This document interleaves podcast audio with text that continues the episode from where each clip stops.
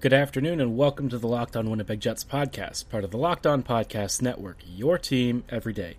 I'm your host, Harrison Lee, an avid Winnipeg Jets fan and an online blogger. You can follow me on Twitter at HLLivingLoco and follow our podcast Twitter at LO underscore Winnipeg Jets. As always, if you like what you're hearing, be sure to drop a like, subscribe, follow, whatever button you use on your favorite podcasting platform of choice, including Apple, Spotify, Google, and the Megaphone app. Subscribing is free and keeps you up to date on the latest and greatest in Winnipeg Jets news and analysis. On today's episode, we are going to be continuing our favorite players of hockey, and we will have one or two Jets on this list, as some recent Winnipeg fan favorites, as well as maybe some players who didn't get enough love or maybe deserve a little bit more and have now gotten it in hindsight after they have, in fact, departed the Jets. We'll start with one of our most easily beloved players, though, who is not a Winnipeg Jet, but certainly one of the most popular faces within the NHL, and this is Alexander Ovechkin.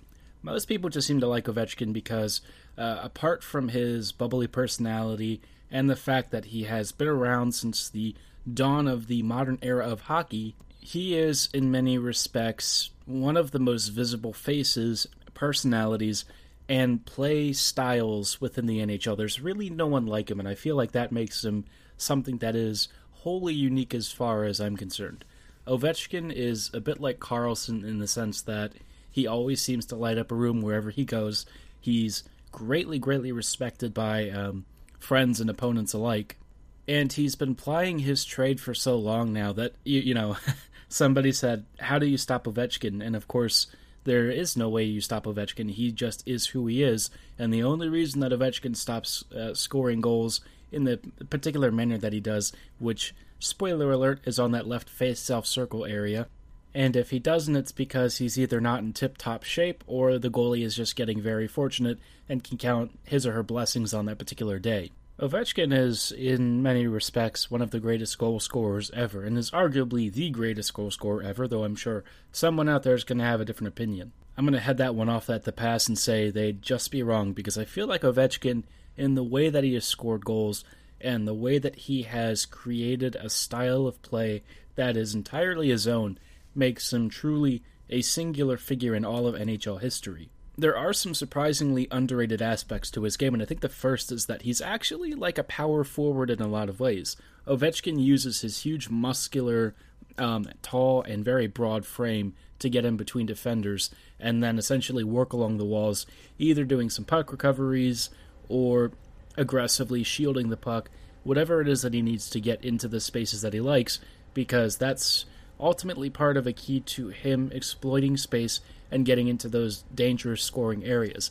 Now, the thing with Ovechkin is that everywhere on the ice is basically a dangerous scoring area for him because of his uh, insane release, incredible upper body strength, and almost freakish physique. He really is just an unholy terror of an NHL player, and I feel like that makes him such a unique combo because a lot of a lot of bigger guys aren't as mobile, as fast, or as coordinated as Ovechkin is, but he actually uses his size to a major advantage in the way that he likes to wind up, likes to find himself in open spaces, and uh, also he's like really not afraid to mix it up and get into uh, something of a scrap. He definitely is not a big fighter, but when I say scrap, I mean battles along the walls.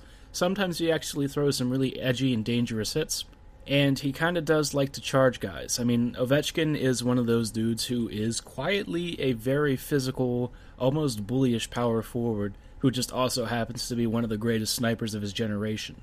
The reason that I think he tends to be so beloved aside from his on ice exploits is because off the ice, he's just kind of a nuts character.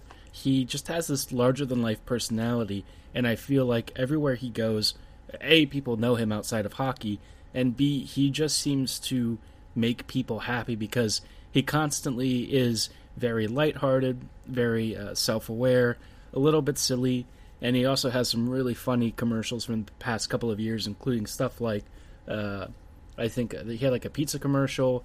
He's been on some weird car commercial. I mean, Ovechkin has been in so many different kinds of weird pieces of media and advertisements around this area that he really is something of an icon. I mean, he even has his own cereal around here called Ovi O's. What is interesting about him is that, in a lot of respects, you would think that his support of Vladimir Putin would actually cause a lot bigger of a stir than it really does. But I tend to think that because of who Ovechkin is, and because of how famous and popular and fun his personality is, people tend to overlook that particular blemish on his record. And yet, what is something that is a little bit puzzling, even as somebody who you know likes the Caps and likes Ovechkin's career and stuff, it it does seem interesting that they don't do the same for a lot of other players who have had to essentially support Putin under a lot of pressure. I think Malkin has talked about it before, in the sense that you know they they kind of made veiled threats towards the players and their families if they didn't show up at Putin events and different things like that. And obviously, I think the situation and culture there is very different than what we're used to. I've never gotten the sense that Ovechkin, though, had that same level of pressure. It, it generally seems like he shows up at these events almost willingly. So I, I would assume that he does support Putin more than, you know, someone who is under duress and having to do it. But aside from that, I think people tend to really like him anyways because, again, he has this fun loving personality. His hockey is next level, and he has been an icon and a staple of NHL All Star games and of their press events. Pretty much everything that they could possibly market around him, they have. I think it's also safe to say that you know, as as troubling as his political views can be, he's not exactly the only one who has these particular perspectives, and so I think that that is something that you know does create cognitive dissonance. But I, I think a lot of sports fans tend to put these things aside because, like they always say, they like to leave politics out of sports, at least politics that they tend not to agree with. As far as the rest of Ovechkin's career is concerned, I think his reputation kind of speaks for itself. You know, he's a uh, a Rocket Richard winner, multiple 50 goal seasons, probably the greatest goal scorer I will ever see in my entire life, even above someone like Patrick Laine he was just capable of, of so many magic moments throughout the early years of his career all the way till now, and I, I anticipate many years down the road he'll still be kicking. He wants to hunt Gretzky's goal record down, and one day he might finally get it. Hunting down Gretzky's goal record may be pretty difficult for Ovechkin to pull off, but what isn't difficult to hunt down is the exact car part you need when you need it at RockAuto.com. RockAuto.com is a family run business with over 20 years of experience in the automotive industry featuring an intuitive, easy to use website where you can filter by make, year, model, and price range for the parts you want to pay, you'll never have a problem finding what you need for your vehicle when you need it. RockAuto.com stocks everything from engine control modules to new floor mats. And you could save anywhere from 20, 30, 40, even 50% off of retail in store brick and mortar pricing. Why wait in line at a brick and mortar retail store when you can find the exact same parts for less online at rockauto.com? Even better, the low prices are always the same for everyone, no matter who you are, whether you're an amateur DIYer or a veteran car mechanic. Save yourself the time, frustration, and expense of going out to a brick and retail mortar store and shop online at rockauto.com, where they have an amazing selection, reliably low prices, all the parts your car will ever need. Visit rockauto.com and tell them Locked On sent you. On our list of beloved hockey players, we're going to start moving to some of the Winnipeg players. Uh, these are also fan favorites from both our fan base and other fan bases, even if they have a little bit of infamy attached to them. And I think the first one that I'm going to choose is Dustin Byfuglien. It is really hard to dislike Dustin Byfuglien unless you're like a Hawks fan or something and watch him truck your favorite players. Byfuglien is a lot like Ovechkin in that I think he forged a really unique identity among hockey players because of the way that he plays and the way that he approaches the game, he's just is he's really singular, really unique, and he has had to defy a lot of odds to get where he is. I believe he was the last overall pick in the year of the draft he was taken, and at the time the Chicago Blackhawks GM said that no way was Byfuglien ever going to become an NHLer. Throughout Dustin's entire career, he has proved time and time again that everyone who believed th- bad things about him and that he wasn't going to be anything were dead wrong, and that he was here to stay and become a fixture of this league for many years to come.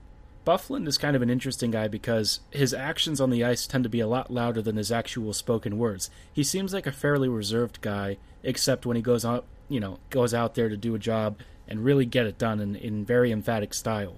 For a long time, he was deployed as a winger, but I think once he got moved back to the blue line section where he's basically been for the rest of his entire career, Byfuglien has shown off a, a kind of dynamism and uniquely physical presence that no one else really brings because I, I, think a lot of what he does so well is that he's able to use his, his huge frame, his incredible upper body strength, and his excellent mobility for a guy of his size to get into those really dangerous scoring areas, to create a ton of havoc in the offensive zone and use that physicality to shut down opposing players in his own end. While his defensive impacts were kind of mediocre until the later stages of his career, I still think that as far as being difficult to play against and being an imposing figure when you pair him with somebody who's a little bit more defensively minded, Byfuglien was a wholly unique player and one of the most consistently entertaining players that I've ever gotten to watch in my entire life. I know that his divorce with the Jets was a little bit messy, and I feel like really we, we lost out on something special with him. You know, I, I know that uh, obviously things are always complicated in these situations, and sometimes they're really unavoidable, but I still will always miss Byfuglien because I feel like, as far as being a fixture not only in Winnipeg, but in the entire NHL, he was somebody who you can never replace. Everyone remembers when he, you know, trips and falls and takes out two Sharks players plus his own teammate, and then in a scrum will grab two guys by the scruff of the neck and drag them out, which I think somebody t- dubbed the uh, taking out the trash. No matter what, it always just seemed like Byfuglien enjoyed playing hockey, no matter what it was that he was doing. And I feel like his personality, his energy on the ice, and his somewhat dry but very sharp wit and slightly sarcastic nature, I- am just going to miss that. You know, Byfuglien was truly a special player, and it's a shame that at this stage his career is basically over. And you know, I, I think that he met, left on pretty messy terms. Hopefully, you know, Jets fans will always remember him fondly because what he brought to this team and what he brought to this league was truly rare. You know, and I think being a player of color, he also helped to push you know boundaries in a league that is predominantly white and still is there just aren't many players of color. I mean, as a half Korean, I don't even have that many Asian players to identify with. And it's not like I need that, but I really like seeing representation and diversity in a league that predominantly favors rich white families. There are a lot of kids out there, though, that maybe identified with Byfuglien and felt like, you know, one day that, that could be them on the ice, too, even though the sport may not have opened doors to them yet. Even beyond that, Byfuglien's identity as, as truly a special and unique player in this league will never be forgotten, no matter what he does or where he goes. I kind of feel like at this point he just wants to sort of take it slow and kind of retire and enjoy really having spent a long time in the NHL, certainly a lot longer than anyone expected. When he got drafted by Chicago, you know, people had so many doubts and so many, I, guess, reservations about the kind of capabilities that he would have, especially as an NHLer. I'm glad that we got to see him for as long as we did because truly there's never been a player like him, and I don't think there ever will be again. Somebody who combines his strength, physicality, his personality, and the fact that he can really attack the net really well, create a ton of net front chaos, and also slap shots from the point in, while skating like the wind as a big guy especially is just something so special and I, I feel privileged to be honest to have gotten to have seen uh, some of the more fun years of his career, especially as a member of the Winnipeg Jets. I think we can all appreciate that, especially this season, his absence was immediately noticeable on that right side. And, uh, yeah, you know, I, I don't really know what Winnipeg's going to do in his absence. The Jets obviously have plenty of defender prospects coming in through the pipeline, but no one is ever going to be quite like Byfuglien, and I, I think that that is one thing that's going to be so unfortunate to watch down the road. Is as much skill as the Jets do have coming in the pipeline, I think we all still love the kind of player that Byfuglien was high energy, high physicality, high strength, and just someone who was so dynamic for being a really strong, big dude. Obviously, the Jets are moving in a different direction now, and I think that Byfuglien was always going to be on the fringes going forward, especially at his age. If ever the Jets have a mini Hall of Fame of some sort, I hope that Byfuglien ends up in the rafters. I know that that's never going to happen for the you know most likely future or foreseeable future, whatever you want to say about it. I don't think that he will be elevated to quite that status, but for me as a fan, that is always something that I will think of him as. The final guy on my list is somebody who had a, a, similarly messy divorce from the Jets, and somebody who I will always love no matter what, and that is Tobias Enstrom. Enstrom is kind of an interesting player because unlike Byfuglien, I think Enstrom tended to have a reputation as being a very soft player and somebody who was easily bodied, easily knocked off the puck, and not defensively sound. When you think about the way that Enstrom plays, I tend to think that he was a very cerebral defenseman and somebody who, you know, his best years were really with the Atlanta Thrashers, and the Jets fans only saw fragments of that really high end offensive two way defensive capability in the very early years of his time with the team. When he was with Atlanta, he was like a 50 point uh, two way transition D with tons of offensive upside, a smart shot, great distribution, and pretty good mobility. When he you know came to the Jets over the years, he definitely started to decline and his knees started to give out as well. But what he lacked in sheer mobility Enstrom made up for with incredible smarts, really good positioning, and uh, ultimately just being very crafty. You know, he was a guy who couldn't really chase down the highest speed forwards uh, like Connor McDavid. I mean, good luck chasing down McDavid. The only guy that I've seen it do it for the Jets was like Ville Heinola in one game. And yet Enstrom, no matter what, always persisted on the play, didn't give up, tried to fight for every moment where, you know, he could try and force a turnover from the puck and really shield people from getting to the net. For a guy who was definitely shorter in stature compared to the rest of the league, Enstrom was somebody who, at his peak, was truly a shutdown blue liner. He truly was, especially in the later years of his career, something of a uh, a real fox in his own end. I mean, he could leave the puck very carefully. He was good at boxing players out. He had a very uh, creative stick. And even though he got injured a lot, he was somebody who always tried to get back up and keep fighting. What most bums me out about him, aside from uh, you know not being with the team anymore, which I think everyone has now realized, is that a lot of fans really crapped on Enstrom for many seasons.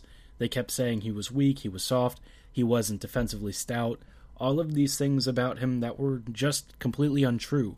And it was only after he left and they watched the entire Jets defensive corps completely fall apart did they realize that Enstrom was incredibly important to the reason why this team was so successful. Enstrom's ability to snuff out danger in, in his own end and then help create a transition exit or find a teammate who was a useful outlet just made him such an effective two way D and somebody who, even though he wasn't offensively gifted anymore, could still help you at least out of your own end, which is something that the Jets don't even do nowadays. Unlike the Byfuglien situation, there is one positive that comes out of this, and it's that I think Enstrom actually has a true natural successor coming down the pipeline. This, of course, is Ville Heinola, who I already mentioned earlier, but I think stylistically they have a lot of similarities. Both are very good, uh, especially in their primes, at carrying the puck out of danger. Both are very smart players. Both have very uh, positive impacts on uh, scoring chance opportunities against. And I think both possess maturity beyond their years. Uh, you know, Enstrom, of course, was always going to be on the older side for the Jets because by the time he got to Winnipeg, he was like in his you know mid to late twenties, and he was already an experienced veteran.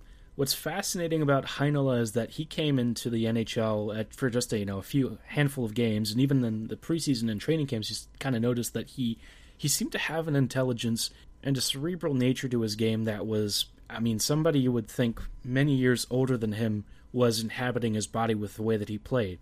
And I, I'm very excited to see what a full season of Heinola will look like next season. A, because the Jets kind of really need him to be uh, an anchor and a rock on this back end. But B, I also I just miss somebody who was a defensively uh, stout and really effective transition D in the way that Enstrom used to be. I, I very much appreciate these guys who are not necessarily flashy blue liners, but incredibly effective at what they do. You know, very clean passes, great positioning, good edge work. You know, it doesn't have to be high end mobility like Ehlers or anything, but it has to be enough. And Heinola seems to embody all of these characteristics with the added benefit of, like Enstrom in his younger years, being offensively talented in ways that I didn't anticipate. I mean, he already had like five points in his first eight games. And these points were the result of good vision, smart passing, great decision making, sneaky good shooting. I, I think that there's uh, more of an underrated offensive aspect to his game that I did not anticipate. Now, when he went back to Liiga, those numbers and generally his overall performance kind of seemed to dip, but it's not something that I think is really indicative of the kind of player that he'll be for Winnipeg. We've already seen a sample of the fact that Heinola is most likely a top pairing defenseman. I'm just going to go out and say that he's probably going to be Winnipeg's best blue liner in a couple of seasons, and I think that Heinola truly has elite and special talent above most defensive prospects in this league. I'm truly uh, excited to see what he's going to do. And I, you know, when I saw that uh, Scott Wheeler's list on the Athletic didn't have him in the top 50 drafted NHL prospects, even though he said he was just a, a near miss, I was kind of appalled. I mean, I, I think that we all have to say Heinola is somebody who is, you know, not only Liiga scoring wise in the same tier as a prospect like Miro Heiskanen when he was there, but also just an elite defensive prospect in general. We've already seen stuff from him in a brief NHL sample that suggests that there's so much more to come from him. He will be one of Winnipeg's quiet leaders on the back end, and I cannot wait to see him in action. Our replacement for Toby Enstrom is uh, coming along nicely, it would seem. We'll resume with another uh, Winnipeg Jet Heroes episode coming this weekend, and I'll talk about some of the other players that I think we all appreciate and enjoy. Thanks so much for listening. Before you log off, be sure to check out the Locked On National podcast hosted by Sarah Avampado. Have a great evening, and go Jets go.